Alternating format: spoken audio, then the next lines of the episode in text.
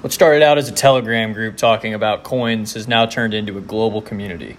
Anything from crypto and stocks to support groups for fitness programs and music suggestions. The Wolves have it all. I want to give all the Wolves out there a platform to explain their story. We are all lone wolves out there in this world, but when you come into the Wolves' den, you have an opportunity to hunt with the pack.